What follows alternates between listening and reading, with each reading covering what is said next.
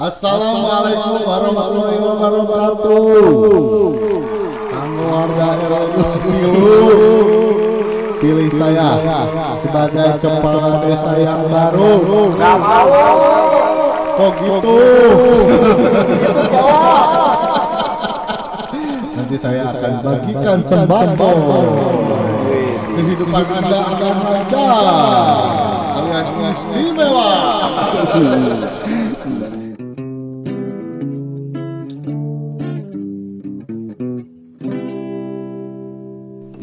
Ya, assalamualaikum warahmatullahi wabarakatuh, sahabat museum. Waalaikumsalam warahmatullahi wabarakatuh, sahabat museum. Sahabat museum, assalamualaikum. Sahabat Noah, sahabat museum, sahabat Anya Geraldine.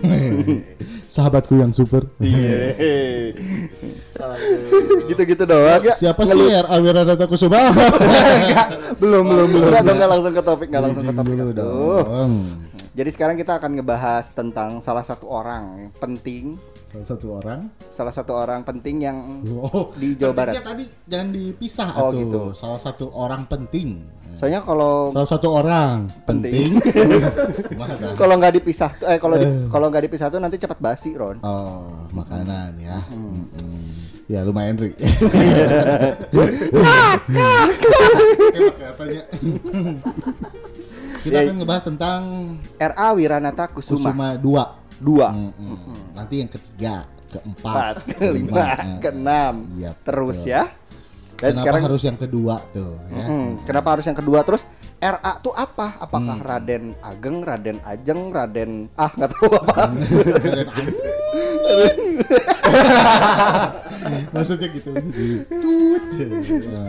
Dan karena ini pembahasannya cukup serius, Hmm. kita menghadirkan salah satu edukator sekaligus kurator Museum Gedung Hmm, Sate. mantap dan juga traktor dia juga punya proyektor Eh, dan konduktor. Ah, dan juga suka berkata kotor.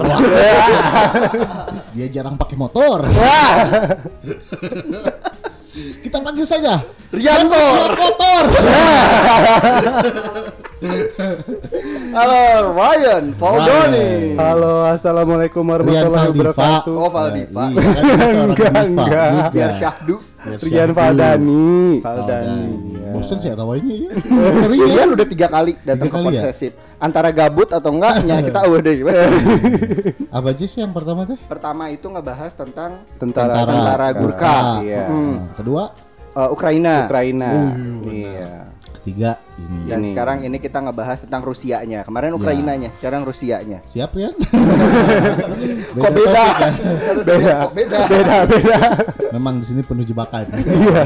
Yuk, kita bahas Wiranata Kusuma 2 nih yang Iya. cukup berpengaruh di kota Bandung. Betul. Perannya apa aja Iya, buat siapa uh, sih dia tuh ya? mm, buat Jawa Barat tuh apa aja perannya gitu. Dan Wiranata Kusuma 2 tuh siapa? Mm, ya, sebelum uh, Rian menjelaskan kita pamit dulu yuk. Iya dong. Oke Yan, Yuk. kita kan akan ngebahas Wiranata Kusuma. Pertanyaan pertama di angka 2 juta. Iya, boleh. Masih lupa itu ya. Lawakannya spontan. Ya biar maksimal lah. Maksimal. Nah, kita kan akan ngebahas Wiranata Kusuma. Kusuma. akan ngebahas Wiranata Kusuma LA kedua. RA RA Wiranata Kusuma Kedua, 2. Nah, beliau itu siapa? Oke, jadi ini serius nih. Serius. Serius, Oh, serius. Rian serius aja bercanda urusan kita. iya iya. Iya jadi eh, RA Wiranata Kusuma kedua itu merupakan Bupati Bandung. Jadi pada saat itu eh, Bupati itu beda. Jadi diambilnya itu bukan dari eh, sisi politis ya bukan dari apa namanya voting bukan Pemilu. dari pemilu gitu Oh, kan alright, tetapi dari kalangan menak iya jadi menak itu bangsawan ya kalau kita kenal sekarang itu gitu Kalangan elit lah ya. Betul. Nah, sebenarnya kalau misalnya dilihat dari silsilahnya ini, Wiranata Kusuma itu sebenarnya orang Garut, Asgar. Oh iya. Iya. Berarti dia bisa nyukur. Sama pijet. bukan, bukan. Sumpah enak pisan sih pijitannya Yan. Hmm, kalau tukang cukurnya orang Garut, RA Barbershop. Kusuma dua barbershop. Iya, bukan, bukan. Jadi memang kalangan menak di Garut, beliau ini kemudian kan eh, dijadikan sebagai apa namanya Bupati Bandung. Nah, tadi RA-nya sendiri bukan Raden Ajeng, bukan Raden Agung, bukan Raden apa Aden. tuh? Raden. Tapi Raden Adipati ya, itu salah satu gelar menak. Iya. Batin Volkan artis. Beda. Oh, beda. Iya, jadi eh, nama lengkapnya itu Raden Adipati Wiranata Kusuma kedua gitu. Itu gelar kan? Iya, itu gelar. Oh. Nah, dia ini merupakan bupati eh, Bandung ke-6 gitu yang menjabat tahun 9, eh, 17 94 sampai 1829. Jadi kira-kira 35 tahun dia menjabat gitu. Oh, lama ya. Itu teh berarti masih zaman VOC. ya? Nah, ini yang ba- yang bagus nih pertanyaannya. Jadi Parah. ketika ketika Roni memang best. iya, jadi ketika Wiranata Kusuma menjabat ini ada masa transisi gitu Hmm. di Hindia Belanda itu. Jadi dari apa namanya VOC ke Hindia Belanda, Belanda, gitu. Sudah iya. mulai masuknya pemerintahan eh, yang benar-benar kalau Rian bisa bilang gitu ya, benar-benar menjajah gitu. Karena kan kita kenal kalau VOC pada saat itu tuh berdagang ya, Hmm. bukan murni VOC itu singkatannya apa? Verenigde van Oost Indische Company. Wih. Coba diulang Roni. Vernish the ocean di Artinya apa sih itu? Iya jadi eh, kamar dagang India Timur gitu. Oh. Kalau di Indonesia mah beda judulnya. Apa tuh? Muncul Jaya. Oh iya boleh. Iya, sabar Muncul subur. Jaya. Nah, sumber, Sabar sumber subur. Jaya Makmur. Sumber makmur. Oh, PT. iya. PD, PT. CV. Kalau misalnya dibilang sulit, masa pemerintahan itu sulit. Ada masa transisi pemindahan kekuasaan yang cukup berpengaruh gitu kan pada saat itu VOC sendiri kan berakhirnya itu karena ini kan bangkrut gitu. Hmm. Karena bangkrut akhirnya awal abad ke-18 ke tahun tepatnya tahun 1800-an itu akhirnya berdirilah Hindia Belanda Oh, gitu. right. Terus katanya juga nih, katanya ini Iya, mah iya. katanya, katanya di skrip. Hmm. Katanya beliau itu yang menginisiasi pemindahan pusat kota Bandung ke tempat yang sekarang ini. Itu Iya. bener nggak sih? Iya, itu Kan dulu betul. kota Bandung nggak di sini kan ya? Betul betul betul. Di daerah Jadi Cirebon. bukan. Oh jauh ya. Beda kota. beda beda. Hmm, Sumedang. Jadi eh beda Oh, beda. Gary. Eh, si mah. Eh lanjutkan dia suka bercanda. Heeh. Jadi kota Bandung pada saat itu eh, berada di Krapyak ya. Yang sekarang kalau dilihat di lokasi saat ini itu disebut sebagai Dayakolot. Hmm. Atau Hmm, itu yang kita itu- bahas kemarin sama Winda. Betul, yang Ya sudah gitu. dibahas oleh Winda. Iya. Hmm. Yang sudah dibahas Oh, oleh iya, Winda benar. gitu. Nah, Dayakolot yang ada di Kabupaten Bandung ya kalau sekarang nanti dipindahkan pada tahun ya sekitar 1810-an itu eh, untuk mendekati jalan De Grote Posweg. Nah, ini. Hmm. Jadi pada saat itu Herman Willem Dandel sedang membangun jalan raya pos Hmm. ya De Grote Posweg gitu Dari mana? dari Anyer sampai ke Panarukan Betul. nih ya, sekitar 1000 km. Kok gitu. Roni kesannya kayak ngetes ya? Marane duaan tadi VOC, urang teu apa kumaha? kan tiba-tiba pertanyaan apa? untung apa? Jadi gini, sebenarnya pemindahannya itu bukan cuma kota Bandung. Ada satu lagi kota yang dipindahkan. Semarang. Bukan. Bukan. Jadi Blitar. eh, Tanjung Sari. Oh, Oh. Sumedang. Iya, Tanjung Sari atau Andawadak namanya waktu itu. Jadi Hmm. awalnya kan bukan di daerah Tanjung Sari yang sekarang ya di pesisir Hmm. jalan raya itu, tapi ada di daerah lebih perkampungan gitu ya. Hmm. Ada daerah lebih selatan akhirnya atas perintah dari Herman Willem Dandels gitu, Tanjung Sari dan juga Bandung harus dipindahkan dekat dengan jalan raya yang sedang dibangun oleh dia Hmm. gitu. Oh. Kenapa tuh harus dipindahkan? Sebenarnya alasannya itu sebelum diperintahkan Wenata Kusuma itu juga sudah ingin gitu, sudah ingin berniat memindahkan kota Kota Bandung. pu- iya pusatnya Pusat itu itu. karena memang dirasa kurang ideal pada saat itu Aroni sama Derry. Ari Emang mirip sih dia. Ada dulu prosedur ya. Iya. Iya, jadi eh, dipindahkannya itu salah satu alasan yang paling fundamentalnya ya, ya edukator pasti tahu ya, Roni. Enggak. Makanya saya nanya nih. Eh, karena sering banjir. Ya, sampai sekarang berarti dari dulu ya. Betul. Iya dari Oh, dulu. Berarti kontur tanahnya tuh emang kurang bagus. Iya, sebenarnya yang sebenarnya kalau misalnya dilihat dari sisi eh, planologi ya, tata letak kota, Heeh. eh, kota di Bal, eh, Bale Endah, di Dayakolot itu kurang ideal ketika dibangun karena dia menggunakan lahan basah dari sungai. Oh. Jadi gini, sebenarnya lahan basah dari sungai itu seharusnya tetap dibiarkan eh, Basah.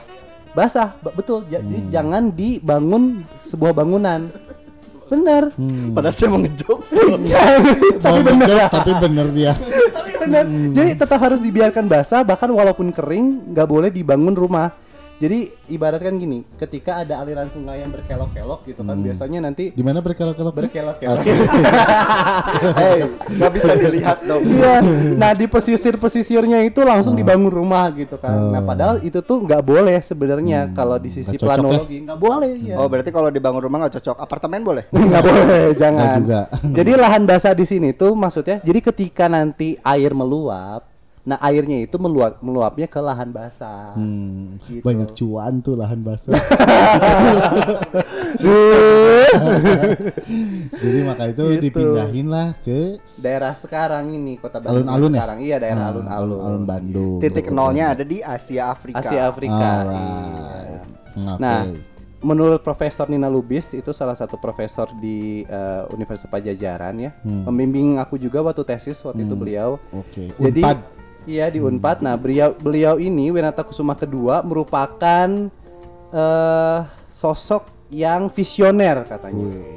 Jadi yang visioner itu berarti memiliki pandangan ke depan karena ketika melihat atau mendengar ada sebuah proyek besar Hmm. jalan raya berarti perkembangan eh, bagus untuk per- perkembangan ekonomi gitu. Oh, Hmm, ya, ya, ya, ya. udah mah pertama sering banjir. Mm-mm. Yang kedua jauh dari jalan yang sedang dibuat berarti ya ekonominya makin susah gitu kan kalau misalnya nanti dibuat jalan-jalan kecil lagi gitu. Iya benar. Akhirnya dia Pembangunannya juga akan costnya lebih gede ya. lebih besar lagi akhirnya Hmm. daripada dia membangun jalan atau seperti apa jalan pintas ke The Poswe lebih baik kota yang dipindahkan Hmm. gitu. Waktu itu habis biayanya berapa tuh? Waduh.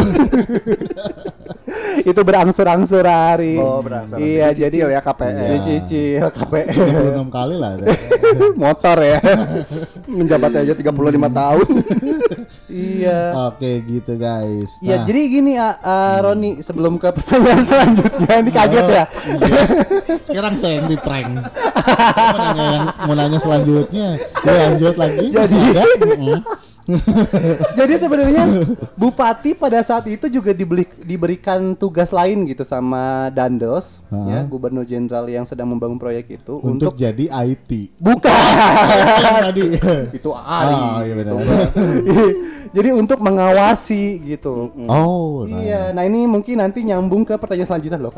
Belum. belum, belum. Iya, Iya. beda. Iya. Jadi apa namanya? Dia mengawasi eh, proyek pembangunannya Si gitu. jalan raya itu. Iya, jadi- Alright. Dandas memerintahkan, nah yang menyaksikan langsung pembangunan dan proses segala macamnya itu Wiranata Kusuma. Wiranata. Kusuma dan bupati-bupati sepanjang jalan Dekrute Poswe. Kenangan. Dekrute Poswe. Oh, Itu Posway. Gitu. Yuk Roni lanjut pertanyaannya, nggak akan Mulai dia dipotong. nih sekarang. Mulai. Oke, Tanya lagi ya. Berapa juta? Tiga. Nah, Ah, jadi Rian kalau misalkan lagi sebarang kali ya sungut ya de- is- de-. Nah, Ya. kan denger-denger nih ya bisik-bisikan tetangga. Katanya nih si Wiranata Kusuma ini banyak nggak disukai sama orang-orang Belanda. Iya nggak sih? Ah. Kalau benar kenapa tuh? Jadi ati- waktu itu ada beberapa tamu nih yang datang ke Museum Gedung Sate ya, orang Belanda. Terus uniknya adalah dia menunjuk-nunjuk tuh ke profil Eh, itu Wiranata itu. Kusuma. Iya, jadi bagi dia itu sosok Wiranata Kusuma itu adalah sosok yang bagi mereka ya, bagi mereka itu sosok yang jahat. jahat gitu. Oh. Tapi kalau misalnya dari sisi perspektif sejarah itu wajar gitu. Wah, kenapa tuh? Contohnya gini, ketika kita goreng. melihat orang Belanda, penjajah Belanda, pasti kita melihatnya itu mereka tuh jahat kan? Ya. Jahat yang coba bisa memeras. Heeh, nah, jajah. begitu pula juga orang Belanda melihat pribumi gitu. Hah? Dianggapnya itu ya orang pribumi ini pemimpin-pemimpinnya itu ya yang mereka yang jahat sebenarnya. Jadi Hmm. istilahnya kan di sisi sejarah itu di mana-mana pihak yang apa namanya ada di sisi dia itu adalah sisi yang benar gitu. Hmm. Sedangkan yang di sisi lainnya itu itu adalah sisi yang salah. Oh, Perbedaan sudut Gitu. pandang. ya. Betul, perbedaan sudut Oh. pandang. Bagi orang Belanda, sosok pribumi atau Kusuma inilah yang katanya misalnya ketika Dandas memberikan uang, untuk para pekerja, Iya, nggak dikasih. uangnya saya. nggak dikasih. Betul. Katanya dikorupsi oleh mereka. Iya, gitu. katanya. Nah, walaupun memang kita belum bisa buktikan ya sampai dulu sekarang ini. Itu belum ada buktinya ya. belum ada buktinya gitu. Soalnya waktu itu belum ada KPK. Betul. Gitu. Jadi memang orang-orang Belanda agak sedikit sentimen sa- sama orang-orang ya. Contohnya gini aja. Laksamana Malahayati yang membunuh apa namanya? seorang jenderal Belanda gitu kan. Nah, dianggapnya mereka pemberontak. Tapi bagi kita dia adalah Pahlawan. pahlawan. Oh. Bagi kita Winata Kusuma adalah pahlawan, tapi bagi mereka Winata Kusuma adalah Orang jahat. orang jahat kayak gitu. Oh, gitu. Iya. Itu guys. Oke. Terus selain dikenal sebagai Wiranata Kusuma kedua itu beliau juga punya gelar dalam kaum kan? Itu tuh artinya apa sih? Hmm, Bagus banget satu- pertanyaannya Eh, nih. iya orang lu yang bikin. Jadi itu tuh kurang aja yang jelasin ya. oh iya iya. Silakan. Gue pikir ada dalam, satu kaum dalam nih. kaum tuh ya nama daerah aja gitu. Iya, Kaum benar. tuh apa? Ya. Iya gitu. Iya. Jadi gini. Mau ngejokes ya, mau ngejokes ya, nggak dapet ya. Jadi. Jadi gini, dalam kaum dalam sendiri merupakan gelar yang diberikan kepada menak-menak Sunda ketika sudah meninggal. Frasa keduanya atau kalimat keduanya atau lema keduanya ini merupakan gelar tersendiri.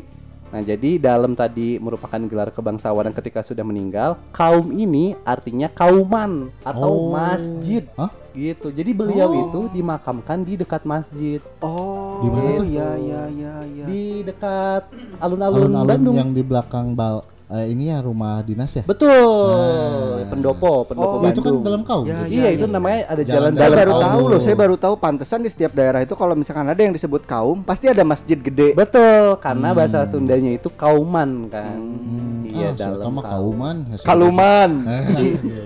Makanya di teks ya, Kauman. di teks yang saya buat ini kan ada dalam kaum satu gitu ya. Setelahnya Wirata Kusuma ketiga itu dimakamkan di situ juga gitu. Oh. Tetapi eh, setelahnya nih ada Winata Kusuma keempat dalam bintang. Kenapa dalam bintang? Karena beliau ini dapat tanda jasa yang merupakan bintangnya pada saat itu banyak gitu. Banyak dapat eh, bintang-bintang tanda tanda jasa, makanya disebutnya dalam bintang gitu. Sebenarnya Ari juga dari bangsawan enak juga. Iya. Dia juga punya gelar Apa? dalam karung. dalam sarung. Iya. itu dia ditemuin sama ibunya waktu itu. Dalam karung. Aduh, dalam karung. ya, anak. Aduh. Enggak. Kalau ditemuin di Kita karung, pelihara aja, Pak. ditemuin di dalam karung tuh lebih te- masih terhormat. Terus Dilepeh. Hmm. Oh gitu jadi itu tuh apa? Gelar tadi Bangsawan. Bangsawan ya. Oke. Balik lagi ke tadi eh, Wiranata Kusuma itu kan eh, memindahkan kota ya Iya iya. ke kota yang sekarang nih pusat kota Bandung. Nah ada nggak sih eh, halangan-halangan atau rintangan-rintangan yang mereka Walau yang- halangan. Bukan, tak jadi masalah dan tak jadi beban pikiran. Ari Sakti. Aduh. Ya gitu halangan rintangan seperti benteng Takeshi. Ada nggak sih Ayo halangan manis. rintangannya? Ayo manis kalau bisa manis. Iya, jadi kalau ditanya tentang halangan, ini balik lagi eh, kalau Rian melihat perspektifnya itu eh, masa jabatan eh, Wirata Kusuma kedua yang bisa dibilang sulit dibandingkan dengan setelah-setelahnya gitu. Karena mem- satu tadi masa peralihan antara VOC dan juga Hindia Belanda. Jadi eh, seorang Winata Kusuma kedua ini mendapatkan eh, tekanan barat gitu. Jadi beliau selain memang merasa perlu ingin memindahkan kota, tetapi beliau juga ditekan pada saat itu oleh Dandos kan harus memindahkan. Jadi Dandos tuh ketika memerintahkan yang nggak mau tahu harus dipindahkan gitu. Hmm. Bayangkan kalau misalnya pada saat itu Winata Kusuma kedua nggak mau. Nah ini mungkin sejarah akan berbelok, Hmm. akan berbeda. Kita nggak tahu mungkin nasib setelahnya Winata Kusuma seperti apa gitu. Hmm. Jadi eh, bisa Rian bilang Winata Kusuma kedua ini seakan-akan berenang di antara dua karang gitu. Widih. Iya, jadi berenang di antara dua karang ini, jadi dia harus tetap berpihak ke pihak lokal, pihak pribumi, tetapi dia juga harus memikirkan pihak barat Hmm. yang memerintah dia gitu. Tetapi tidak boleh eh, terlalu Berat sebelah. belah sebelah, karena kalau belah sebelah nanti terluka kan. Kan kalau misalnya kita berenang di karang gitu, terlalu kanan kita luka, terlalu kiri Iya, luka dendek. Saya tamanya nggak distrek lainnya ya, layan ya. Orang yang siri tadi oke, Emang nggak enak sama kamu. Oh, lagi jelasin. Untung nggak biar nih, Dan gitu. bener. Jadi tekanannya Winata Kusuma kedua ini berat sekali gitu. Jadi nah halangan-halangannya adalah karena kontur eh, kota Bandung yang pada saat itu pegunungan ya.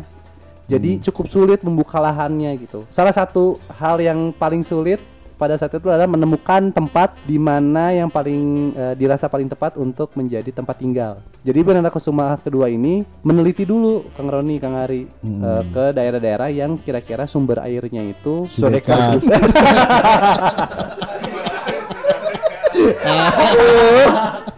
Oke. Sudekat. Ngomongnya bareng lagi. Udah klop banget tadi kayaknya. Beta. Oke. Iya. Mm-mm. Jadi awalnya mereka itu ingin memindahkan kota Bandung itu ke daerah Cipaganti. Oh. iya, kalau sekarang ya. iya travel Cipaganti betul. Dari Cipaganti tapi dirasa airnya itu nggak langsung dapat gitu. Jadi cukup dalam untuk menggalinya. Mungkin karena kalau dilihat dari kontur tanah agak sedikit Agak utara nanjak ya. ya. Iya, agak sedikit nanjak gitu. Akhirnya dipilihlah di daerah alun-alun sekarang Bandung. Oh, gitu. right. Makanya disebut kecamatan apa? Eh, tunggu dulu. Iya, kecamatan Sumur Bandung. Betul. Itu salah satu sejarah. Kaprok sendiri. Seneng sendiri. Iya, jadi ini menyangkut ke sejarah eh, asal nama kecamatan Sumur Bandung gitu. Hmm. Satunya Jadi di memang itu dari pusat air mungkin ya. Iya, Cocok makanya buat ada jadi ditinggali Iya, warga. makanya ada apa namanya tuh tem- eh, perusahaan negara untuk air itu apa? PDAM ya? PDAM. Ya, PDAM eh, Jawa Barat yang ada di Sumur Bandung di situ. Hmm. Nah waktu itu tuh waktu dipindahin tuh dari Dayakolot ke alun-alun apa aja sih yang dibangun? Jadi awal-awal Winata Kusuma kedua ini eh, memikirkan yang pasti simbol utama dari sebuah kota. Apa tuh? Yang pertama adanya alun-alun. Nah, dengan adanya alun-alun, betul, Nah, the square, square. of the city, betul. Jadi dengan adanya alun-alun ini Jadi dengan adanya alun-alun ini. Minum baikan cair. Eh mati dong. Jadi dengan adanya alun-alun ini, Kang Ah. Roni sama Kang Ari, morfologi kota atau perkembangan kotanya itu juga akhirnya akan merambat karena dengan adanya alun-alun, Mm-mm. Jadi kalau di istilah morfologi eh, kuno itu di sebelah baratnya wajib ada masjid. Hmm. Itu kalau di Jogja, di Sumedang, di Cirebon, Banten, Iya bener, itu pasti Cimahi iya, juga iya. setiap Alun-alun alun-alun pasti pasti ada ada masjid masjid. agung. dan di sebelah Masjid barat, Agung. pas coba lihat. Oh iya bener. Barat. Di sebelah barat. Itu ada hubungannya sama kiblat gak? Bener sih. Di Cimahi juga barat. Iya, Jadi jadi waktu di Cilegon juga. Betul, di Barat. sebelah baratnya itu Iya, benar. masjid. Nah, di sebelah timurnya itu biasanya ada pasar. Ya. Ya, nah di sebelah selatannya biasanya tempat tinggal dari bupati. Iya benar. Oh iya iya benar benar benar. Kalau di Iya, alun-alun kantor. sekarang eh, pendopo ya. Iya, Dan itu satu rumah- lagi di sebelah utaranya ada apa nih kira-kira? Di Ada, ada, ini eh, Pasar Baru. Bukan. Utamanya itu monumen BRI. Eh, bener Iya kan? bener, bener kalau sekarang. bener bener. Jadi gini, menghadap ke gunung. Oh iya. Gitu. Jogja menghadap ke Wah, Gunung iya Merapi. bener, kayak Cimahi gitu. juga. Bandung gunung apa? Gunung Burangrang? Oh iya ya? Iya, ke selatannya Gunung Bohong, Bullshit Mountain. Di Cimahi mah punya Bullshit Mountain itu. Jadi kayak gitu. Jadi setelah itu eh, perkembangan kotanya semakin Hmm. Iya, berkembang gitu. Ada pasar, udah ada Iya. masjid, udah ada tempat tinggal bupati, reng-rengannya nih, Hmm. tempat tinggal penduduk-penduduknya akhirnya mengikuti gitu. Alright. Terus setelah Bandung dipindahkan nih ya, Hmm. eh, Wiranata Kusuma itu mem- Wiranata Kusuma kedua itu membagi kota Bandung menjadi dua. Betul. Mm-mm. Itu maksudnya maksudnya tuh gimana gitu? Coba diulang agak nggak enak tadi potongan kalimatnya. Aduh, jadi setelah Bandung dipindahkan nih Iya. kan, Wiranata Kusuma kedua itu membagi kota Bandung menjadi dua. Itu Iya. maksudnya gimana? Oke. Bandung Iya. Selatan sama Bandung Barat. enggak, enggak, Oh, enggak. Nah, ini bagusnya Wenata Kusuma kedua. Jadi eh, dia juga memikirkan gitu ya, agar setiap eh, apa namanya? orang Eropa tidak menguasai setiap bagian kota yang ada di Bandung. Akhirnya dia membuat perjanjian istilahnya tidak tertulis lah ya dengan penguasa-penguasa barat Belanda. pada saat itu Belanda. Jadi wilayah utara Mm-mm, yang ditandai eh, dari daerah alun-alun mm-mm, sampai ke wilayah utara mm-mm. itu dijadikan sebagai tempat tinggal dari orang-orang Eropa. Oh.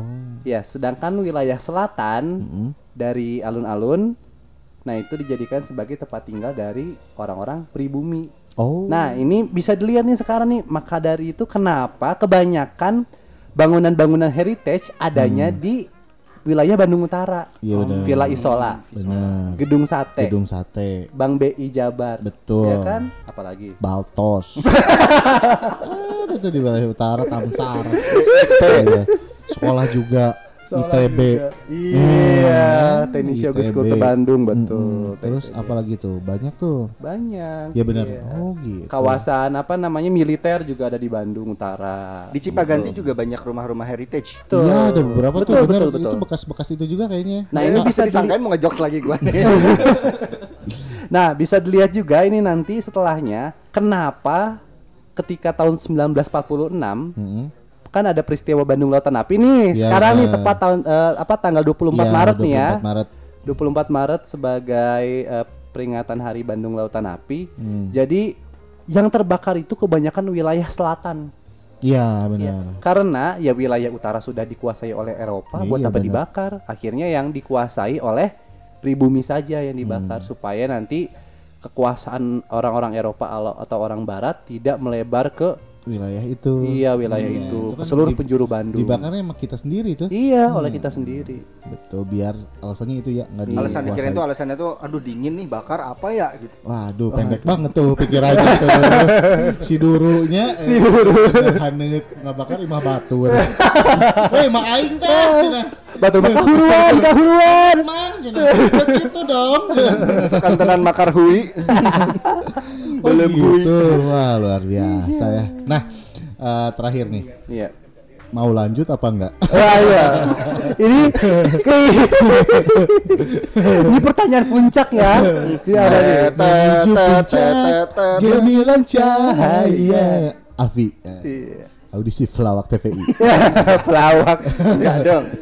Nah, Hmm. eh, masih ngomongin Renata Kusuma nih. Eh, apa ya? Hal positif apa nih yang bisa kita ambil nih dari sosok Wiranata Kusuma kedua ini? Kalau dilihat dari eh, silsilahnya yang memang seorang menak Sunda gitu ya. Eh, Asli Garut. asli Asgar. Garut, Asgar. Punya Temennya Thor. Jadi seorang Wiranata Kusuma ini hebatnya walaupun dia mendapatkan pendidikan barat ya Mhm. pada saat itu pendidikan barat dipimpin juga oleh eh, apa namanya golongan barat ya Hmm. oleh pemerintah Hindia Belanda tetapi dia tidak melupakan jati dirinya sebagai orang Sunda gitu. Hmm. Contohnya Dia Ah, buka, saya tahu contohnya. buka barbershop. Ah, contohnya. Contohnya. Tetap gitu logatnya. Eh, ke mana ya? Dek Eh, itu. tuang tuh, eh. Orang orang Belanda kan dia orang tuang. Eh, Mana emang ngomongnya orang Korea. eh, Opa. Ya, bapak. Paliwa. Dengan Warto. Iya, jadi ketika dia membangun masjid Uh-uh. gitu ya, eh, struktur bangunannya tetap eh, lokal. Oh iya. Sunda gitu. Ya tetap kesundaan. Jadi ketika dia membangun pendopo Bandung pada sa- Hmm. pada saat itu masih menggunakan eh, struktur bangunan yang lokal. Hmm. Itu tidak ke barat-baratan, tidak Ya. menggunakan batu yang diekspor, Iya, ingin bangunan yang monumental apa segala macem gitu. Mm-mm. Terus dia juga sangat peduli terhadap budaya Sunda. Oh, Jadi bisa dibilang Winata Kusuma kedua ini Sunda Empire. oh, bukan. Hmm, ya. dia ini ya bukan, Bukan, ya. seb- eh, Apa? penggantinya tuh Rangga Iya, Lord. Lord Rangga Sebelum Rangga tuh. Hmm. Jadi Winata Kusuma kedua ini termasuk orang yang peduli budaya, bukan hanya dari budaya yang intangible, Hmm. tetapi juga tangible kayak gitu. Tidak terkontaminasi sama budaya asing ya. Iya, Jadi tetap walaupun- menghargai budaya kita. Walaupun sudah ada budaya Barat yang masuk. Iya ya, luar biasa. Betul. Mantap. Jadi uh, Wirana Kusama itu sebenarnya ya sosok yang hebat ya. Sosok yang luar biasa gitu penuh tekanan dari barat dan dia juga harus bela rakyat, Betul. ya kan? Di di tengah-tengah itu tadi seperti yang Rian bilang seperti berenang Di antara dua karang. Di antara dua karang. Ya, di pipi lah ya. Mm-mm, codet Antara- Bukan karang itu, karang laut. Oh, Oke, sorry. Karang laut. kolam renang karang mah. Hmm, mantap. Jadi karang eh, setra Aduh. Ini ditutup. Masih lucu aja dia. Gitu. Jadi kita bisa ambil juga dia tidak terkontaminasi sama budaya asing. Tetap eh, apa tadi? membumi Tetap membumi. Eh, Temannya Avatar tuh. Bumi, Raja iya benar bumi. Bumi tahu kan? Iya, Yang kakek-kakek, Raja Bumi. eh, eh, namanya Bumi. Di kota Omashu. Omashu. Waktu itu Omashu ya di ini sama negara api kan? Negara Wih, api. tapi dia kuasa Azula ya. Iya bener. Oh mungkin nanti kita bahas sejarah itu tuh Avatar Empire Oke. Avatar The Legend of Aang. oh, itu orang Sunda juga tuh Aang. Gitu guys. Oke ya, seperti biasa. Ada quotes, ada pantun. Cakep. Jaga. Kamu pilih yang mana? Aku pilih kuat. Oke. Apa tuh quotesnya tuh? Iya, ini quotes yang aku buat sendiri nih. Peristiwa boleh berlalu, tetapi sejarah haruslah kita kenang selalu. Wih.